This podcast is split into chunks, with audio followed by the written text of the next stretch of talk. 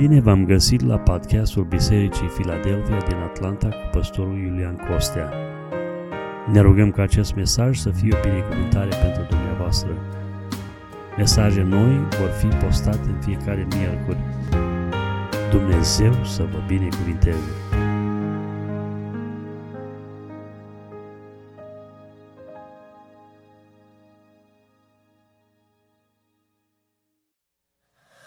Slăvit să fie numele Domnului! Avem convingerea aceasta că într-o zi vom fi acasă la Domnul, însă până atunci, neobosiți, duminică de duminică, marți de marți, joi de joi, venim la casa de rugăciune să ne închinăm împreună lui Dumnezeu. Binecuvântat să fie numele Domnului. Vă invit cu mult respect să ne ridicăm cu toți în picioare și pe toți cei care aveți Scriptura cu dumneavoastră. Vă rog să o deschideți împreună cu noi la 1 Petru, capitolul 1. Vom citi de la vers, 1 uh, Petru capitolul 2, vom citi de la versetul 4 până la versetul 12, cuvânt rânduit pentru timpul de învățătură în dimineața aceasta, cu mențiunea că vom avea și o binecuvântare de copii aici la Casa Domnului și uh, dăm slavă lui Dumnezeu pentru această uh, sărbătoare. 1 Petru, capitolul 2, Citim de la versetul 4 până la versetul 12 în dimineața aceasta. Cuvântul Domnului ne spune felul următor. Apropiați-vă de el, piatra vie lepădată de oameni, dar aleasă și scumpă înaintea lui Dumnezeu. Și voi, ca niște pietre vii, sunteți zidiți ca să fiți o casă duhovnicească, o preoție sfântă și să aduceți jerfe duhovnicești, plăcute lui Dumnezeu prin Isus Hristos. Căci este scris în Scriptură, Iată că pun în Sion o piatră din capul unghiului, aleasă, scumpă, și cine se încrede în el nu va fi dat de rușine. Cinstea aceasta este, dar pentru voi care ați crezut, dar pentru cei necredincioși. Piatra pe care o lepădat o zidare a ajuns să fie pusă în capul unghiului și o piatră de potignire și o stâncă de cădere. Ei se lovesc de ea pentru că n-au crezut cuvântul și la aceasta sunt rânduiți.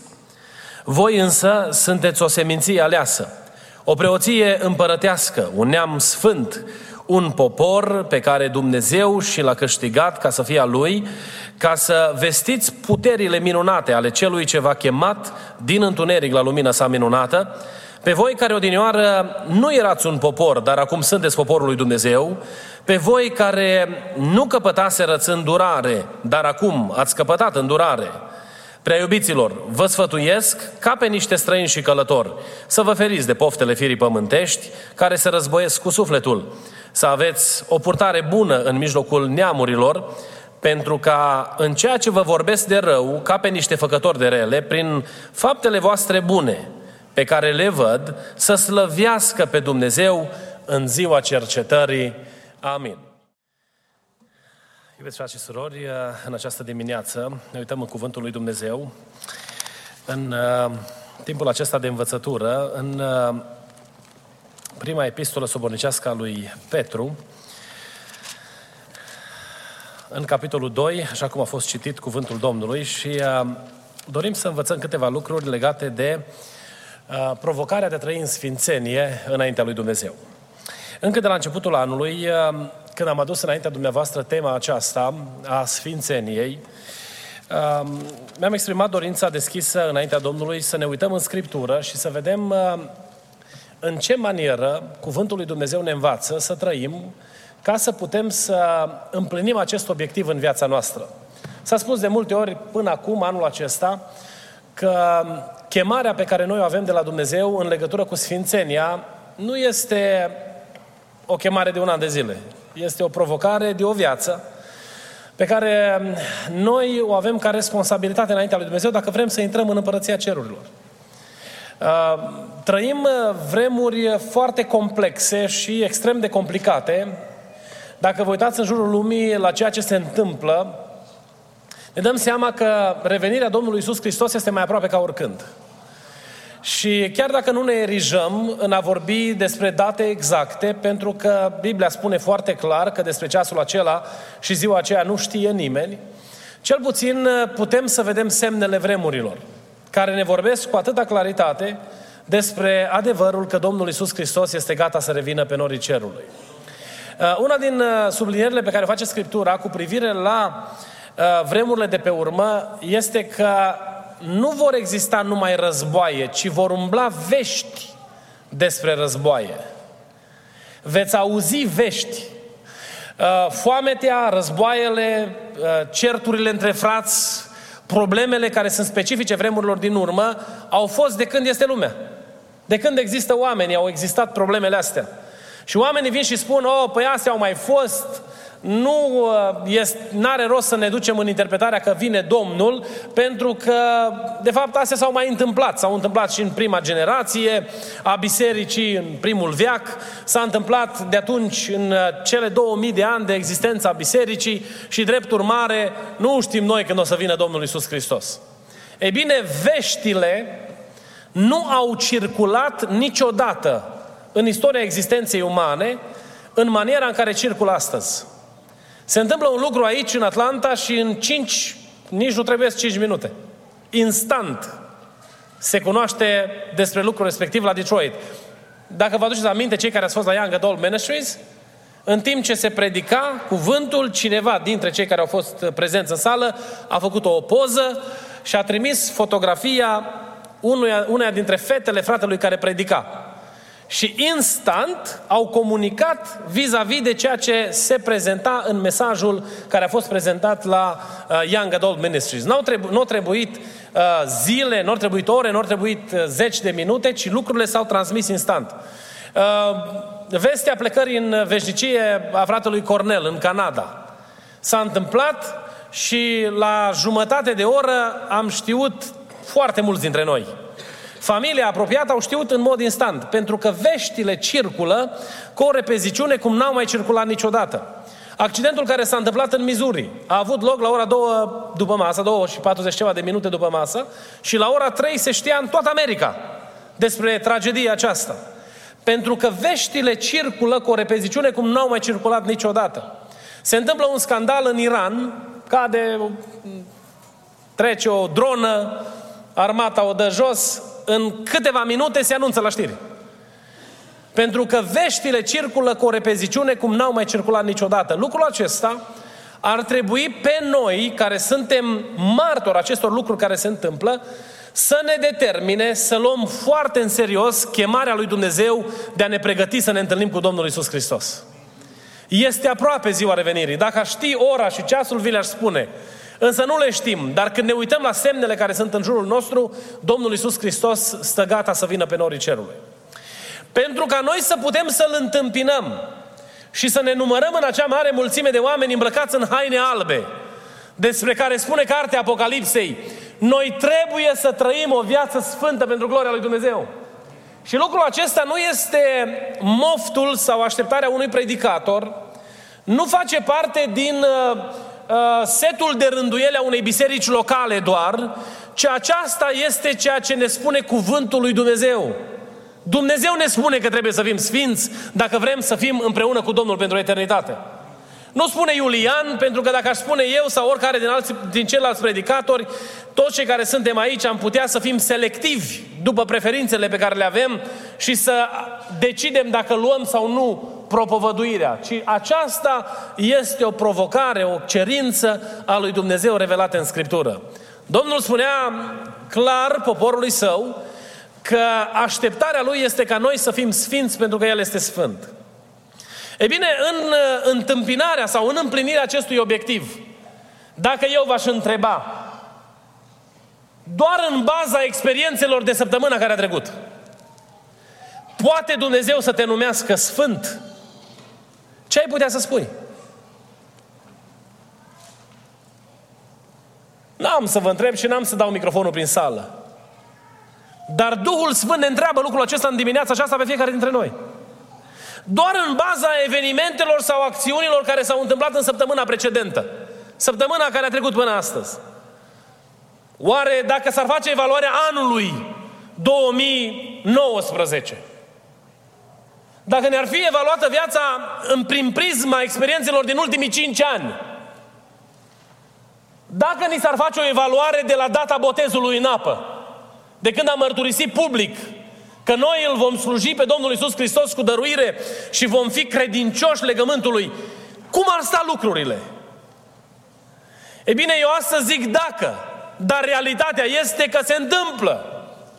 Noi suntem puși în cântarul lui Dumnezeu și Dumnezeu ne evaluează pe fiecare dintre cei care suntem aici. Și dorința mea înaintea lui Dumnezeu este să fim găsiți sfinți, oameni duhovnicești, oameni temători de Dumnezeu, care împlinesc chemarea lui Dumnezeu de a trăi o viață separată de păcat, în ascultare de Dumnezeu, cu frică de Domnul, pentru ca să putem să ne întâlnim cu Domnul Isus Hristos. În procesul acesta al sfințirii, pentru că diavolul știe că este atât de important și atât de crucial, noi întâmpinăm tot felul de dificultăți și piedici. Și fiecare dintre dumneavoastră, fiecare dintre cei care suntem aici, bombardați suntem în fiecare zi cu tot felul de provocări ca dacă este posibil să nu se împlinească în viața noastră acest adevăr. Am lucrat o dată cu o persoană dependentă, nu are importanță dependentă de ce, și am făcut un calendar cu el, cu bărbatul acesta, și pe calendar am marcat zilele în care a trăit curat înaintea lui Dumnezeu, departe de provocarea diavolului, într-un fel, și zilele cu faliment le-am marcat altfel. Și ne-am uitat în mod constant să vedem dacă există progres, dacă există îmbunătățirea vieții, dacă există o schimbare, o transformare. Când am văzut prima dată calendarul acela, mi s-a îngrozit inima. Când am văzut câte zile au fost irosite sub amăgirea diavolului în faliment. Om care trăiește după ce s-a împăcat cu Dumnezeu, după ce a promis cu solemnitate înaintea lui Dumnezeu că îl va sluji pentru tot restul vieții lui. Noi nu facem evaluarea nimănui și Dumnezeu nu ne pune pe noi în charge să evaluăm viața nimănui. Noi ne ajutăm unii pe alții ca să ajungem să împlinim obiectivul lui Dumnezeu. Dar evaluarea, Dumnezeu ne-o face fiecăruia dintre noi. Mă rog lui Dumnezeu ca Dumnezeu să ne ajute să fim găsiți sfinți înaintea lui Dumnezeu atunci când ne pune Dumnezeu pe cântarul Lui. Ei bine, în împlinirea obiectivului acesta vă spuneam că sunt tot felul de provocări. Una din provocările pe care Apostolul Petru o adresează în epistolele sale este problema suferinței. În mijlocul suferinței, toți, fără excepție, ne punem semne de întrebare cu privire la uh, uh, uh, experiența noastră spirituală. Și începem să ne întrebăm dacă se merită să trăiești curat. Când vezi că mâna lui Dumnezeu apasă peste tine sau Dumnezeu îți îngăduie o încercare pe care nu ți-o dorești. Pentru că niciunul dintre noi nu primim așa cu ușa deschisă suferința în viața noastră. Să nu mai vorbesc de prigoniri. Să nu mai vorbesc de lucruri despre care vorbește Apostolul Petru care vin peste noi pentru a fi încercată credința noastră. Diavolul încearcă să ne oprească, încercând, dacă este posibil, să ne determine să vedem în mod greșit. Și Apostolul Petru, în secțiunea aceasta pe care noi o parcurgem acum, se ocupă de problema aceasta și le spune credincioșilor că în fața acestei mari provocări a vieții, care se numește suferință, la care niciunul dintre noi nu avem răspuns, oricât am încercat noi Spunea cineva odată că dacă n-ai trecut prin situația prin care trece omul, n-ai cum să-l înțelegi și aceasta este real. Noi mai spune, frate, te înțeleg și știu cum este. N-ai de unde. Pentru că n-ai cum să simți inima zdrobită a unui om care așteaptă cu toată uh, uh nădejdea intervenția supranaturală a lui Dumnezeu și numai că nu vine. Sunt persoane care și-au pus tot felul de semne de întrebare și Apostolul Petru vine și învață biserica cum trebuie să trăim în mijlocul suferinței ca să putem să rămânem sfinți. Când vine această provocare peste noi, când diavolul umblă la mintea noastră, la inima noastră, în fața acestei realități, cum trebuie sau ce trebuie să facem, cum trebuie să trăim ca să putem să rămânem sfinți, să nu pierdem bătălia.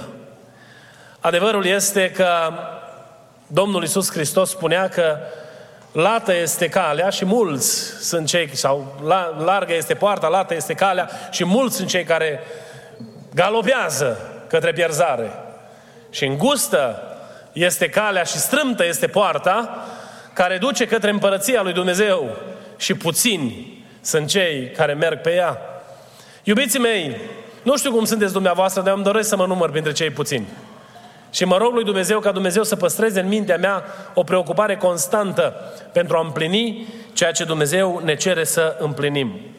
Apostolul Petru, în paragrafele precedente, începând de la versetul 13 din capitolul 1, ne spune că pentru a putea rămâne în picioare, a sta fermi, a sta tari, a urma obiectivul lui Dumnezeu de a ne sfinți în viața noastră, noi trebuie să ne înarmăm cu o gândire sănătoasă. Felul în care noi interpretăm, înțelegem lucrurile, să fie felul duhovnicesc al lui Dumnezeu.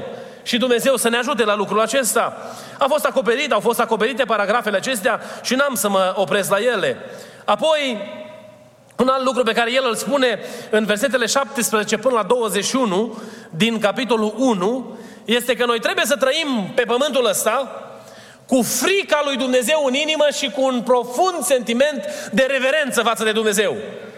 Dacă vrem să putem să ne împlinim obiectivul acesta de a rămâne sfinți în fața provocărilor celui rău, noi trebuie să avem teamă de Dumnezeu. Știți ce înseamnă asta? Înseamnă că noi trebuie să fim animați de un respect atât de puternic de Dumnezeu, încât să ne fie groază să-L supărăm. Iar reverența este maniera în care noi ne comportăm față de Dumnezeu. Că atunci când ne prezentăm înaintea Domnului, nu ne prezentăm oricum. Spunea cineva de o Cred că e numai glumă, nu știu dacă s-a întâmplat chiar, că se ruga cineva și spunea, Doamne, primește-ne așa cum suntem, ca alții și așa n-ai. Să știți că Dumnezeu are. În momentul în care Elie a crezut că este singur, și în momentul în care el a crezut că nu mai este nimeni care să caute fața lui Dumnezeu, Dumnezeu îl confruntă în 1 Împărați, capitolul 19 și știți ce îi spune? Ce îi spune Dumnezeu lui Ilie? Mai am câți? Doi, trei, așa, răsfirați pe aici, pe acolo, nu? Am șapte mii de bărbați care nu și-au plecat genunchiul înaintea lui Bal. Pentru că Dumnezeu a avut și va avea întotdeauna oameni temători de El, care vor sluji cu credincioșie lui Dumnezeu. Și mă rog Domnului ca Dumnezeu să ne ajute să ne numărăm printre aceia. Apoi, cuvântul Domnului în, în 1 Petru, capitolul 1, versetul 22 până la 25, omul lui Dumnezeu Petru ne spune că în felul în care noi trăim, pentru a putea să rămânem credincioși, să rămânem sfinți, să umblăm în sfințenie, noi trebuie să ne iubim unii pe alții. Știți că iubirea aproape lui lucrează în viața noastră împlinirea acestui obiectiv? Noi când ne iubim unii pe alții nu este numai o expresie a altruismului pe care noi îl purtăm datorită statutului pe care îl avem, ci în iubirea frățească există binecuvântarea lui Dumnezeu. Când noi iubim pe semeni, noi suntem binecuvântați. Și asta vrea să ne spună Dumnezeu. Când tu ai o inimă bună față de aproapele tău, îl iubești pe fratele tău de credință, ești binecuvântat. Vedeți, de ce atâta împotrivire la capitolul acesta? Trăim o perioadă foarte dificilă în Biserica Domnului, nu? Când diavolul se luptă cu atâta înverșunare să ne separe unii de alții dacă este posibil. Să ne izoleze, să nu avem relații puternice, să nu simțim unii cu alții. Și ne dă tot felul de justificări la nivelul minții, ca noi să ne simțim și confortabili cu decizia că nu iubim pe cineva. Când Biblia ne spune categoric, fără niciun fel de excuse, că noi trebuie să ne iubim unii pe alții. Dacă vrem să trăim sfinți, trebuie să ne iubim unii pe alții, fraților. Și Domnul să ne ajute la lucrul acesta. Un alt lucru pe care uh, l-am găsit în cuvântul Domnului, ca noi să putem să trăim sfânt înaintea lui Dumnezeu, în fața acestor provocări pe care diavolul ne le aduce, noi trebuie să facem curățenie, să le pădăm. Și ați auzit în cuvântul propovăduit duminica trecută, că apostolul vorbește despre lucrurile care trebuie scoase. Le pădați dar orice răutate, orice vicleșug, orice fel de prefăcătorie, de pismă, de clevetire și ca niște pruși născuți de curând să doriți laptele duhovnicesc și curat, pentru ca prin el să crește spre mântuire, dacă ați gustat în adevăr că bun este Domnul. Știți ce spune Petru aici, de fapt? Petru spune, uite-te la tine. Iulian, uite-te la tine. Noi foarte ușor știm să identificăm problemele astea în viața altora. Spuneam și joi despre lucrul acesta, că e atât de simplu să știu unde trebuie cineva să se schimbe. Dar Biblia, de fapt, mă, mă, mă invită pe mine, în mod personal, să reflect eu la ce trebuie schimbat în viața mea. Uitați-vă ce spune aici, lepădați de la orice răutate, orice vicleșug, orice fel de prefăcătorie, de pismă și de clevetire. Astea sunt lucrurile pe care noi le trecem cu vederea. Ați auzit pe cineva pus deoparte pentru răutate? Nu dacă a făcut o faptă care s-a născut din răutate. Dacă a bătut pe cineva, atunci îl excludem, nu? Dar dacă vedem că un om este animat de răutate, nici nu ne sesizăm, nici nu, se, nu ni se pare o problemă. Vicleșug. Prefăcătorie.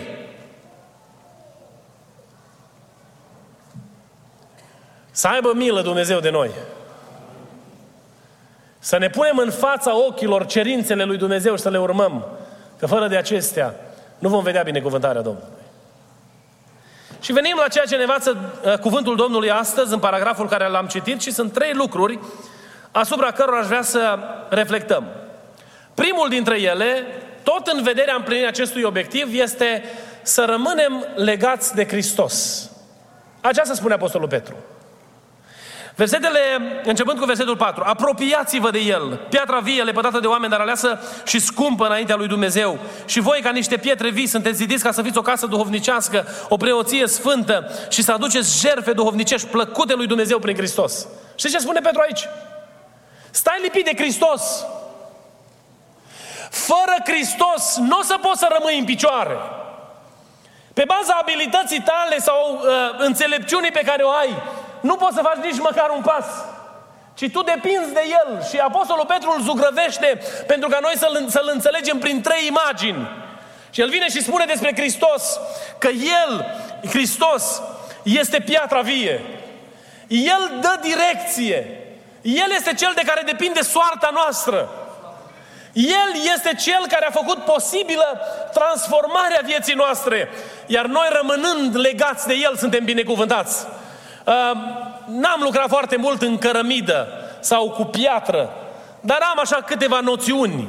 Vă aduceți aminte sau cei care cunoașteți uh, procedura, cum se pune sfoara aceea? Se pune prima dată o piatră care o folosești ca direcție, nu? Sau pui un colț, pui colțurile care, folose, care le folosești ca direcție, apoi legi o sfoară între ele și zidești piatră lângă piatră. Apostolul Petru folosește imaginea asta și spune că Dumnezeu, în marea clădire a lui Dumnezeu, care este Biserica lui Hristos, l-a așezat pe Hristos ca și piatră în capul unghiului, care dă direcție. Dacă tu vrei să poți împlini în viața ta obiectivul lui Dumnezeu, tu trebuie să te aliniezi după El, care este piatra din capul unghiului. El, Apostolul Petru folosește o altă imagine pe lângă Hristos ca fiind piatra vie, ne spune și de noi că suntem niște pietre vii. Ce vrea să ne spună? Că noi suntem Hristoși? Nici de cum! Ci ce vrea să ne spună este că noi trebuie să trăim în lumina lui Isus Hristos, fiind așezați în marea lucrare a lui Dumnezeu. Fiecare dintre noi să ne aducem uh, sau să ne împlinim obiectivul. Se spunea de unul din uh, Spunea unul din uh, uh, uh, mari oameni ai trezirilor spirituale din Anglia, că atunci când s-a întors acasă, cel care a scris biografia, când s-a uitat la el, îi era greu să facă deosebirea între el și Hristos. Pentru că maniera în care se prezenta, felul în care vorbea, modul în care se relaționa la oameni, în modul, în toate acestea strălucea atât de puternic imaginea Domnului Isus Hristos. Noi am fost chemați de Dumnezeu să lucrăm împreună cu Hristos și stând lângă El să împlinim acest obiectiv al lui Dumnezeu. Cum stăm noi lângă Hristos? Nu v-ați întrebat așa, cum... Cum se întâmplă această realitate? Noi avem parte de descoperirea lui Hristos prin părtășia zilnică pe care noi avem cu El. Și în zorii dimineții El ne vorbește și zice, Iulian, ce îi spun, iată-mă. Și în momentul în care am stabilit legătura, conexia, suntem unul lângă celălalt, Hristos începe să vorbească în viața mea. Și sunt tot felul de discipline prin care El lucrează în inima și în sufletul meu. Prin rugăciune, prin citirea cuvântului, prin împlinirea responsabilității de a mă îngriji de cei în nevoi, toate lucrurile acestea contribuie la păstrarea mea lângă Hristos Domnul. Șederea lângă Hristos nu este un loc în biserică. Că Hristos nu are locul ăsta aici, pe prima bancă, în partea stângă a băncii sau eu știu în ce parte a băncii și eu, dacă vreau să stau lângă Domnul, mă duc și mă așez lângă El. Am găsit tot felul de ilustrații, oameni care au pus scaune goale în cameră și au zis să vină Domnul să stea pe scaun. La Domnul îi place să stea în picioare, conform cărții Apocalipsei. Nu se așează el pe scaunele noastre de prin living room. Pentru că Domnul nu este ca noi. Noi stăm lângă El făcând ce ne cere. Așa avem părtășie cu El, așa rămânem legați de Dumnezeu. Să știți că atunci când noi înțelegem această realitate și rămânem conectați de Dumnezeu, sfințenia vine de la sine. Ne rugăm mereu pentru unitate și e bine că facem lucrul acesta și trebuie să o facem, să ne rugăm. Dar știți când se întâmplă unitatea? Când noi toți stăm lipiți de Domnul. Unitatea este o rezultantă naturală a unei realități. Noi nu o să putem să fim în unitate unii cu alții dacă nu suntem legați de El, care este centrul din care toți primim sevă și primim viață. Unitatea se realizează numai între cei legați de Dumnezeu. Și unitatea desăvârșită va fi doar în împărăția cerurilor. Pentru că într-o adunare de credincioși, întotdeauna vor fi și oameni care nu vor avea gândul părtășiei cu Dumnezeu. Vor fi și oameni care nu vor vrea să stea în supunere de Dumnezeu. Și atunci, legătura nu se poate stabili. Cel care stabilește legătura între noi prin Duhul Sfânt, în mod suveran, supranatural, este Domnul Isus Hristos, lăudat să fie numele Lui. Apoi merge mai departe și spune tot despre această uh, uh, legătură cu Hristos. Că oamenii, prin neascultare, l-au lepădat. Și cei care nu stau lângă Hristos, nu-L văd. Nu înțeleg valoarea, nu înțeleg menirea. Uitați ce spune cuvântul Domnului. Că este scris în Scriptură. Iată pun în Sion o, o piatră din capul unghiului, aleasă și scumpă, și cine se încrede în el nu va fi dat de rușine. Cinstea aceasta este dar pentru voi care ați crezut, dar pentru cei necredincioși.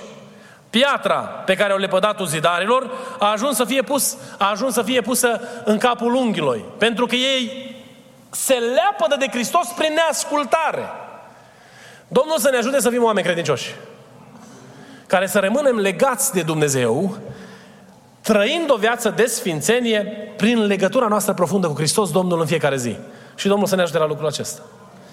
Un alt lucru. Apostolul, uh, uh, Apostolul uh, Petru, de la versetul 9, vine și face câteva afirmații foarte, foarte puternice. Și el vine și spune aici, versetul 9, Voi însă sunteți o seminție aleasă, o preoție împărătească, un neam sfânt, un popor pe care Dumnezeu și l-a câștigat ca să fie a Lui, ca să vestiți puterile minunate ale celui ce v-a chemat din întuneric la lumina sa minunată. Pe voi care odinioară nu erați un popor, dar care acum sunteți poporul lui Dumnezeu. Pe voi care nu căpătaserăți îndurare, dar acum ați căpătat îndurare, binecuvântat să fie numele Domnului. Știți ce înțeleg eu din versetele astea? Că vrea să ne transmită Apostolul Petru. Dacă noi vrem să rămânem în procesul acesta de sfințenie și să împlinim obiectivul acesta lui Dumnezeu, noi trebuie să ne păstrăm statutul pe care ne-a dat Dumnezeu. Noi am fost numiți copii ai lui Dumnezeu. Cu privire la această temă a mântuirii, conceptul acesta al alegerii, a făcut furori în tot felul de, de, de sau a creat tot felul de, de valuri în diferite perioade ale istoriei, ale istoriei prin influența unor predicatori care s-au îndepărtat de adevăr. Și au început oamenii să se considere aleși în defavoarea altora. Să știți că Dumnezeu nu alege niciodată pe, nu-l alege pe Iulian în defavoarea fratelui Vasile sau în defavoarea fratelui Gabi sau în defavoarea unuia dintre dumneavoastră de aici ci perspectiva alegerii ne-a pus-o înainte tuturor. Noi toți am avut parte de binecuvântarea lui Dumnezeu prin cunoașterea lui Hristos revelată în Scripturi. Să știți că Dumnezeu nu a predestinat pe unii pentru cer și pe alții pentru iad.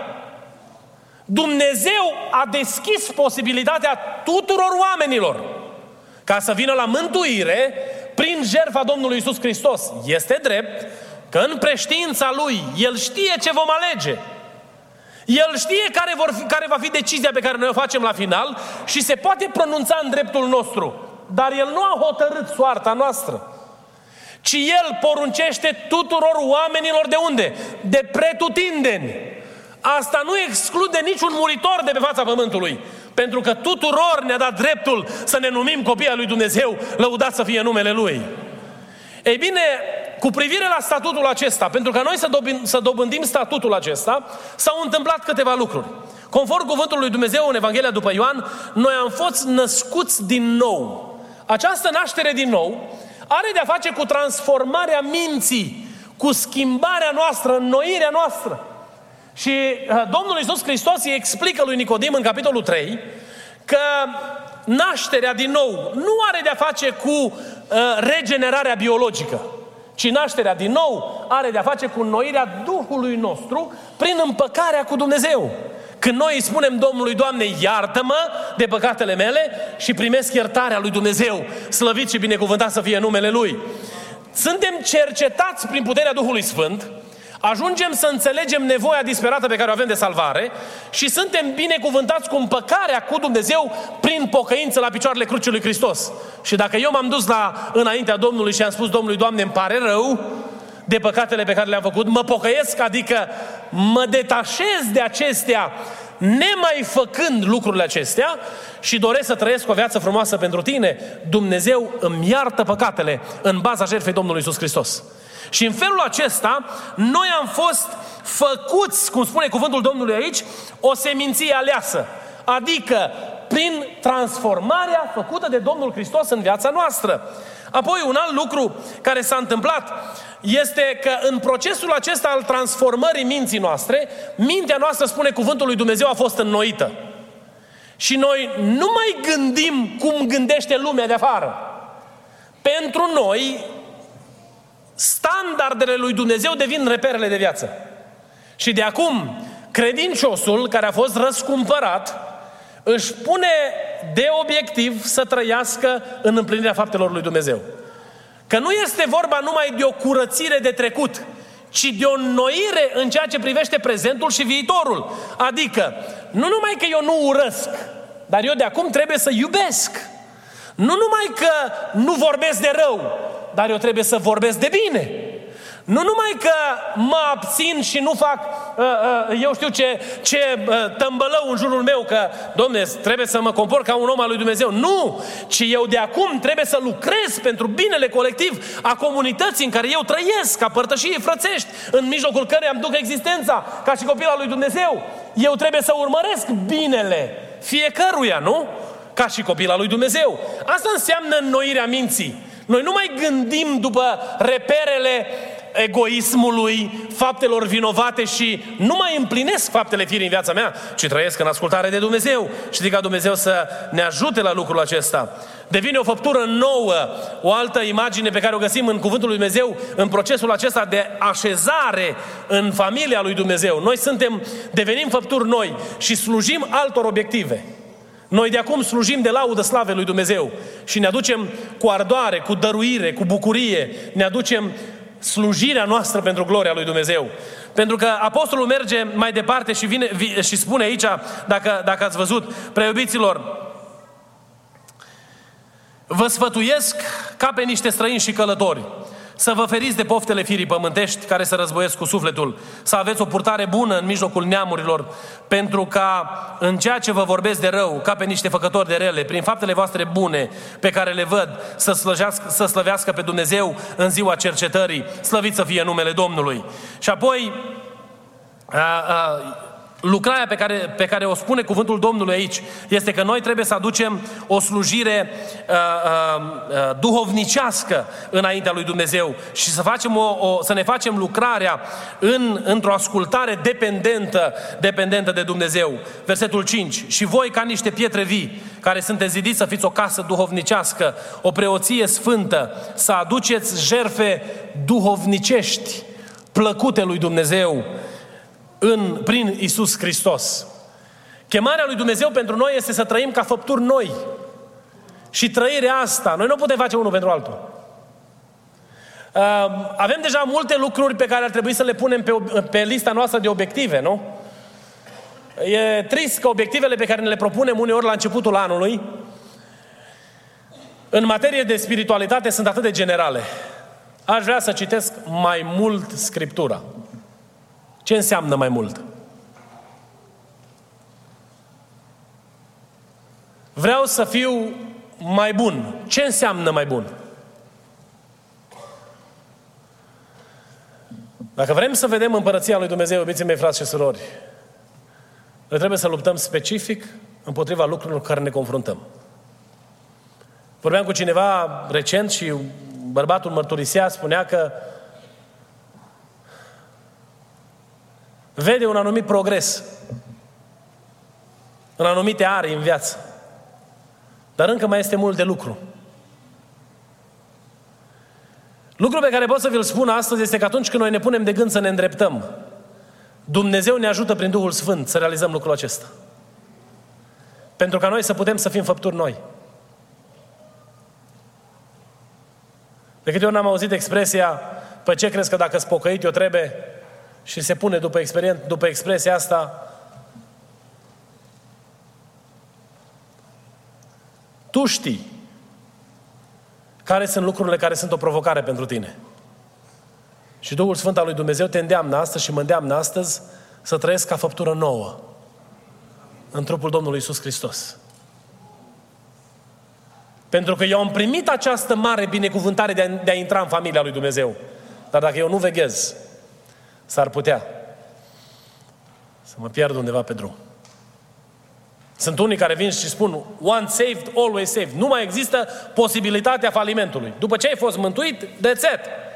Da, din perspectiva lui Dumnezeu. Dar din perspectiva noastră, a oamenilor. Lucrurile stau complet diferit. Și nu vă spun asta de la mine, pentru că uh, uneori mă, așa mă, mă tulbur când aud anumite interpretări uh, care, de exemplu, o persoană care falimentează, oh, niciodată nu a fost mântuit. Niciodată nu a avut o părtășie reală cu Dumnezeu, că dacă ar fi avut-o, n-ar fi falimentat. Păi de ce spune Pavel în Evrei sau autorul epistolei către Evrei? De ce spune în capitolul 6? Ca să nu ne ținem de învățăturile alea, pentru ca să nu ajungem ca ăia care odată au gustat. Păi ce înseamnă să guști din Hristos? Nu înseamnă să ai părtășie cu Hristos răscumpărătoare?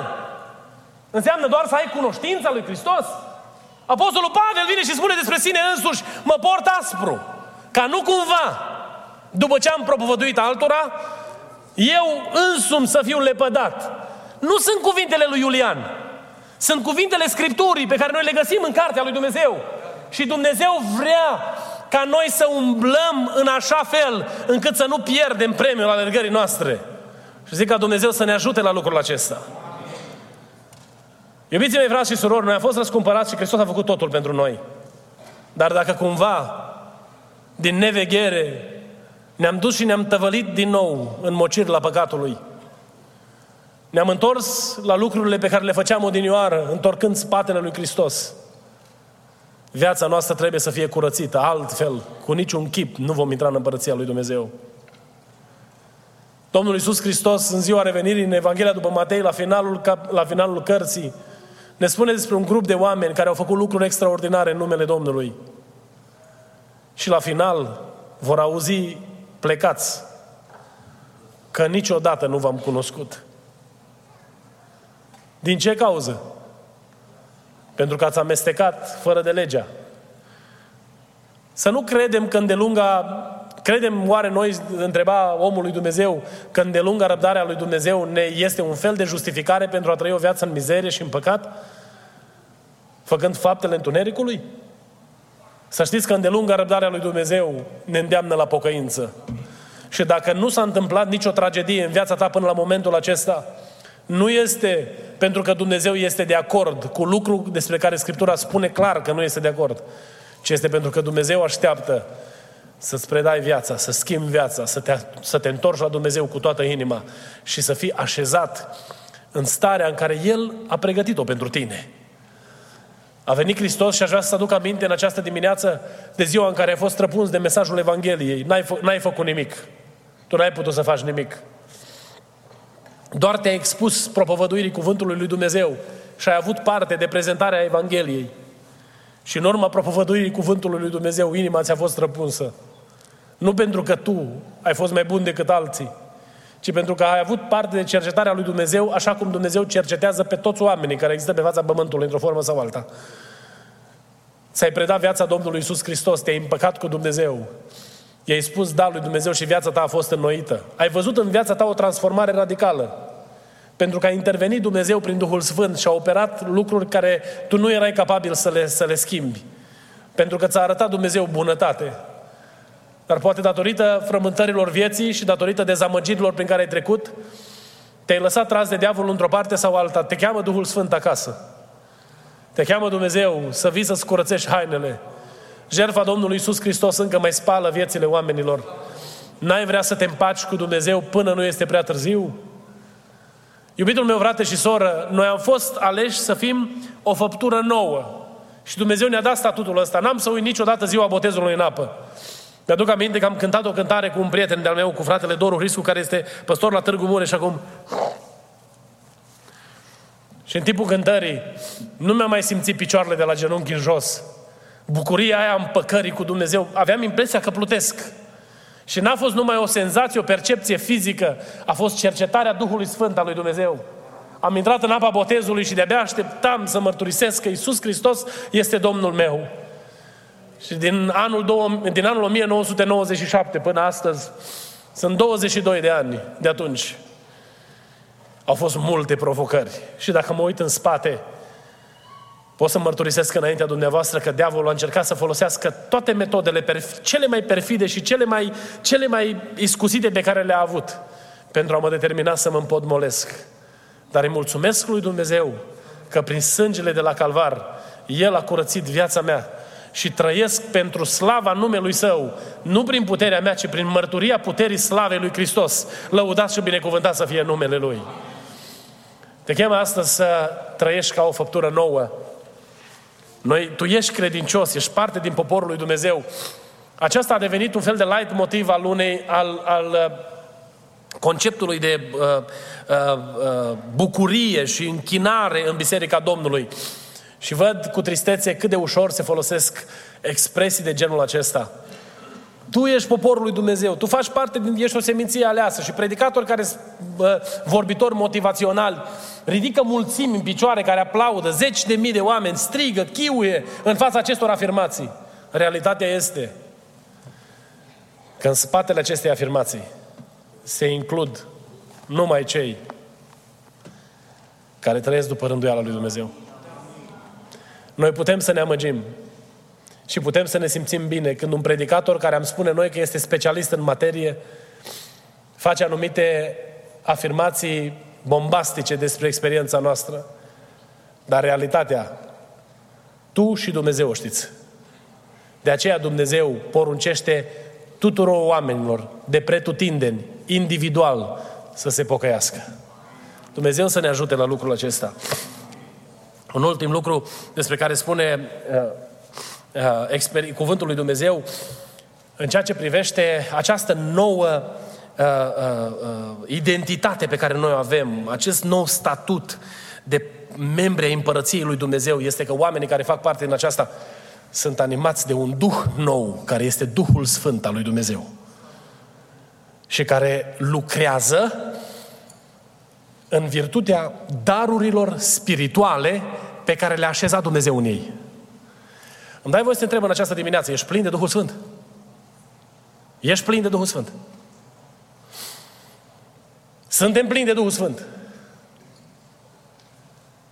Eu n-am cântar. Mie îmi place apicultura și mi-aduc aminte că în România se practica, aici n-am prea văzut, uh, când mergeam la cules cu stupii undeva la Salcâm, de pildă, uh, ca să putem să știm cum este culesul de miere, puneam un cântar sub, sub stup și făceam o medie și spuneam cam atâta miere culege pe zi stupina pe care o am. Numărul de stup pe care l-am, pe cântar, spunea, domnule, atâta culege într-o zi, atâta o cules în sezon și se cântărea stupul pentru a avea, uh, pentru a avea o, o idee despre culesul pe care l-ai, l-ai obținut. Știți că și în materie de spiritualitate Dumnezeu folosește acest, această imagine a cântarului. Eu nu pot să vă cântăresc să văd cât de plin de Duh sunteți. Chiar dacă am pune noi detectoare la intrare, noi nu putem detecta Duhul. Dar tu știi cât de plin de Duh ești. Tu știi cât de mult ești cercetat de puterea Duhului Sfânt. Tu știi maniera în care lucrează Dumnezeu în viața ta prin Duhul Sfânt. Tu știi asta. Pentru că n-ai cum să fii vizitat de Duhul Sfânt al lui Dumnezeu și tu să nu fii conștient de această realitate. Sunt credincioși care vin și spun, păi știu cum o fi cu lucrurile spirituale. Trebuie să știi! În momentul în care te-ai ancorat în cuvântul lui Dumnezeu, ești cercetat de Dumnezeu, primești însoțirea lui Dumnezeu în împlinirea misiunii pe care o ai, vezi și ai puterea aceasta de la Dumnezeu de a ști dacă Duhul lui Dumnezeu este peste tine. Și știți cum? Apostolul Pavel în Roman spune că noi trebuie să umblăm cârmuiți de Duhul Sfânt al lui Dumnezeu. Că omul răscumpărat trăiește într-o părtășie atât de strânsă cu Duhul lui Dumnezeu, încât Duhul lui Dumnezeu vorbește cu el. Noi facem statui oamenilor care vin și spun așa vorbește Domnul. Și dacă se poate călătorim sute de maile, zburăm în România dacă e cazul. Că am auzit că pe Valea nu știu care e un om care vorbește de la Dumnezeu. Și e bine că mai avem oameni prin care vorbește Dumnezeu. Dar Dumnezeu vrea să vorbească cu tine prin Duhul Sfânt. El vrea să ți se adreseze ție, vrea să te ajute pe tine să auzi glasul Duhului. Și în momente de răscruce în viață, te îndeamnă prin cei care au fost așezați în responsabilitatea aceasta în trupul Domnului. Dar Dumnezeu vrea ca tu să fii plin de Duhul Sfânt. Vrea atunci când te uiți la viață să iei decizii sub călăuzirea Duhului Sfânt al lui Dumnezeu. Pentru că tu, ca fiind parte din această seminție aleasă, preoție împărătească, neam sfânt, popor al lui Dumnezeu, trebuie să umbli cârmuit de Duhul Sfânt al lui Dumnezeu. Și zic ca Dumnezeu să ne ajute la lucrul acesta. Să știi că Dumnezeu vrea să vorbească cu tine. Îți vorbește Dumnezeu prin Scriptură, îți vorbește Dumnezeu prin călăuzirea personală pe care ți-o duce la nivelul minții. Îți vorbește Dumnezeu prin mesajul unei cântări, îți vorbește Dumnezeu într-o mulțime de feluri. Nu e o singură manieră prin care vorbește Dumnezeu. Ne vorbește Dumnezeu și zic ca Duhul lui Dumnezeu să ne călăuzească în toate. Amin. Și un ultim lucru, și cu acesta închei, timpul se scurge. Apostolul Petru vine și spune cât se poate de simplu și tranșant. Versetele 11 și 12. Preobiților, vă sfătuiesc ca pe niște străini și călători să vă feriți de poftele firii pământești care se războiesc cu sufletul. Să aveți o purtare bună în mijlocul neamurilor, pentru ca în ceea ce vă vorbesc de rău, ca pe niște făcători de rele, prin faptele voastre bune pe care le văd, să slăvească pe Dumnezeu în ziua cercetării. Știți ce spune Apostolul Petru aici? Dacă vrei să trăiești o viață sfântă înaintea lui Dumnezeu, tu ca și copil răscumpărat, care ai privilegiul acesta al nașterii din nou, ai mintea înnoită de Dumnezeu, ești o făptură nouă și umbli călăuzit de Duhul Sfânt al lui Dumnezeu, să poți să faci distinția între faptele firii și roada Duhului. Și să te ferești de poftele firii pământești.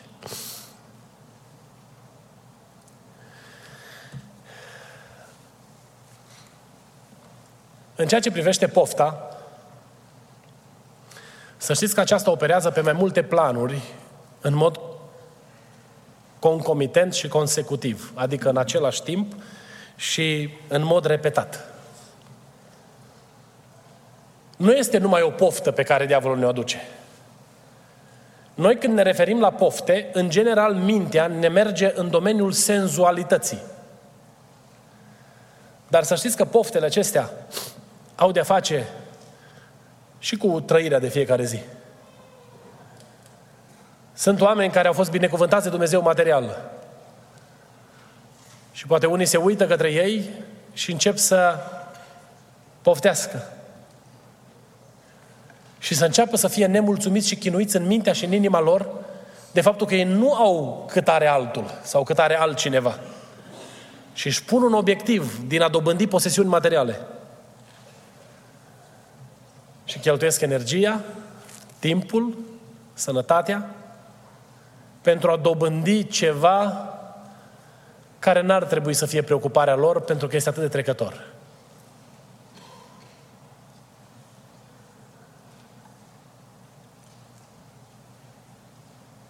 Sunt pozițiile sociale sau statutul social pe care noi îl avem. Și ne gândim că afirmarea, din punct de vedere social, ne-ar aduce mai multă împlinire și începem să râvnim slujbele altora, funcțiile altora. Nu mă refer numai în biserică, că și aici se întâmplă, dar mă refer pe plan social. Dacă aș fi fost medic, aș fi fost mai bucuros. Eu cum am lucrat în spital, am văzut o grămadă de medici care n-au bucurie în viață. Pentru că nu statutul social îți oferă împlinirea lăuntrică. Și dacă îți pui de gând, prin perspectiva poftei, să-ți dorești statutul altcuiva, ajungi să alergi după ceva ce n-ai să dobândești niciodată, sau dacă îl vei dobândi, îți va aduce o dezamăgire colosală. Pentru că pozițiile sociale nu aduc împlinire. Domeniul senzualității este un domeniu în care diavolul întinde foarte multe curse. Poftești nevasta aproape lui sau bărbatul aproape tale. Apostolul Petru vine și este cât se poate de tranșant și spune, vrei să fii sfânt? Identifică pofta cu care ai de luptat și pune capăt. Cum pui capăt poftei în domeniul material, în domeniul uh, uh, uh, social? Știți cum pui capăt? Întrebându-L pe Dumnezeu care este voia Lui pentru tine. Să fii preocupat să cunoști ce vrea Dumnezeu de la tine. În ceea ce privește păcatul și lucrurile care sunt o scârbă înaintea lui Dumnezeu, Scriptura vorbește foarte clar. Sunt lucruri de care trebuie să ne ferim, să ne păzim. Dar nu scrie în Scriptură dacă să fii maestru uh, tâmplar sau medic sau astronaut sau eu știu ce genitor sau eu știu care ce slujbe mai sunt în lumea asta, nu? Nu scrie. Dar Dumnezeu poate să-ți descopere lucrul la ție și să ai împlinire în lucru pe care îl faci pentru că știi că este în voia lui Dumnezeu. Când ajungem să înțelegem această realitate, de-abia atunci începem să lucrăm la sfințenie, că până atunci suntem ocupați să împlinim poftele. Și ne cheltuim toată energia în a ne împlini poftele. Ne punem pe genunchi și după ce spune, Doamne, te laud, Doamne, Tu știi că n-am cu tare, că n-am cu tare. Și dă înaintea Domnului cu lucrurile materiale care, de care ai nevoie. Și preocuparea pentru a fi mai bun, pentru a fi transformat prin puterea Harului Lui Dumnezeu rămâne undeva la urmă. Și dacă îți mai aduci aminte vreodată de ea, o mai pomenești, dacă nu niciodată. Pentru că ești busy să împlinești poftele firii pământești care se războiește cu Duhul tău. Ia schimb un pic rugăciunea și înainte să-i spui Domnului, Doamne, n-am bani. Spune Domnului, Doamne, vreau să fiu mai aproape de Tine. Înainte să-i spui Domnului, Doamne, n-am loc de muncă. Să-i spui Domnului, Doamne, vreau să trăiesc mai frumos pentru numele Tău. Vreau ca în viața mea să fie proslăvit Hristos. Și din orice unghi s-ar uita oamenii la mine în ziua cercetărilor, cum spune Apostolul Petru, să poată să fie aduși la mântuire, să nu devenim pietre de potignire în fața celor care îl caută pe Dumnezeu. Cred că vi-am mai spus și altă dată că tata socru, el a plecat la cele veșnice și persoana cu care s-a întâmplat incidentul a plecat și el la cele veșnice. Nu mai sunt printre noi. Dar a fost o situație, s-a dus și a lucrat în Iugoslavia cu un frate de-a nostru. Noi ne chinuiam acasă, familia se ruga lui Dumnezeu ca Dumnezeu să-i dea mântuire. El nu era întors la Domnul atunci. Și a lucrat cu cineva care a știu să strălucească. E drept că el n-a fost îndreptățit să folosească falimentul acelei persoane care și-a mai permis să bea, care și-a permis să vorbească urât. Spunea că, în fine, ce spunea pe la lucru, dar a devenit o pricină de potignire pentru omul ăsta. Și ani de zile nu-și putea scoate din minte. Și ne-am rugat lui Dumnezeu și am zis, Doamne, leagă inima de Tine. Atinge-i ochii, cercetează-i sufletul și întoarce-l Tu la Tine. Să ne ajute Bunul Dumnezeu să nu ajungem să fim pietre de potignire. Spune cuvântul lui Dumnezeu că decât să fie așa ceva, mai bine ți-ai lua o piatră și ți-ai lega-o de gât și te-ai arunca în mare. Vă dați seama cât de gravă este imaginea aceasta?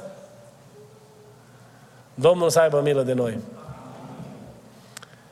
Să, ne de- să luptăm împotriva poftelor cu care noi ne războim în fiecare zi. Faptul că diavolul vine și te amăgește prin pofte nu este o problemă în sine, pentru că asta este meseria lui. Tu trebuie să obții biruința, pentru că biruința în fața poftelor pe care diavolul le pune înaintea ta este sursa de putere spirituală care te ține în picioare. Tu vii la biserică și ești plin de bucurie. De ce? Pentru că l-ai biruit pe cel rău. Dar dacă nu l-ai biruit și vii la biserică, cum ești? Doamne, iar am greșit, Doamne, ajută-mă. Să ne facă bunul Dumnezeu niște soldați care aduc biruințele Domnului și care mai ridică și steaguri de biruință în numele Domnului Isus Hristos, pentru că la aceasta am fost chemați. Vă chem cu dragoste să ne ridicăm în picioare și vom conclude dimineața aceasta.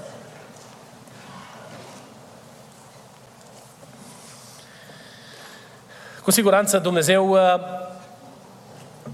s-a ocupat de noi și de viețile noastre de la primul minut pe care l-am petrecut aici în casa de rugăciune până acum când suntem gata să plecăm. Aș vrea să-i spunem Domnului, Doamne ajută-ne să luăm binecuvântarea de care ne-ai făcut parte, să o punem în bagajul vieții noastre și să căutăm să trăim sfânt pentru Tine în mijlocul provocărilor cu care avem de luptat. Ne rugăm împreună cu toții și în final mulțumim pentru dimineața aceasta.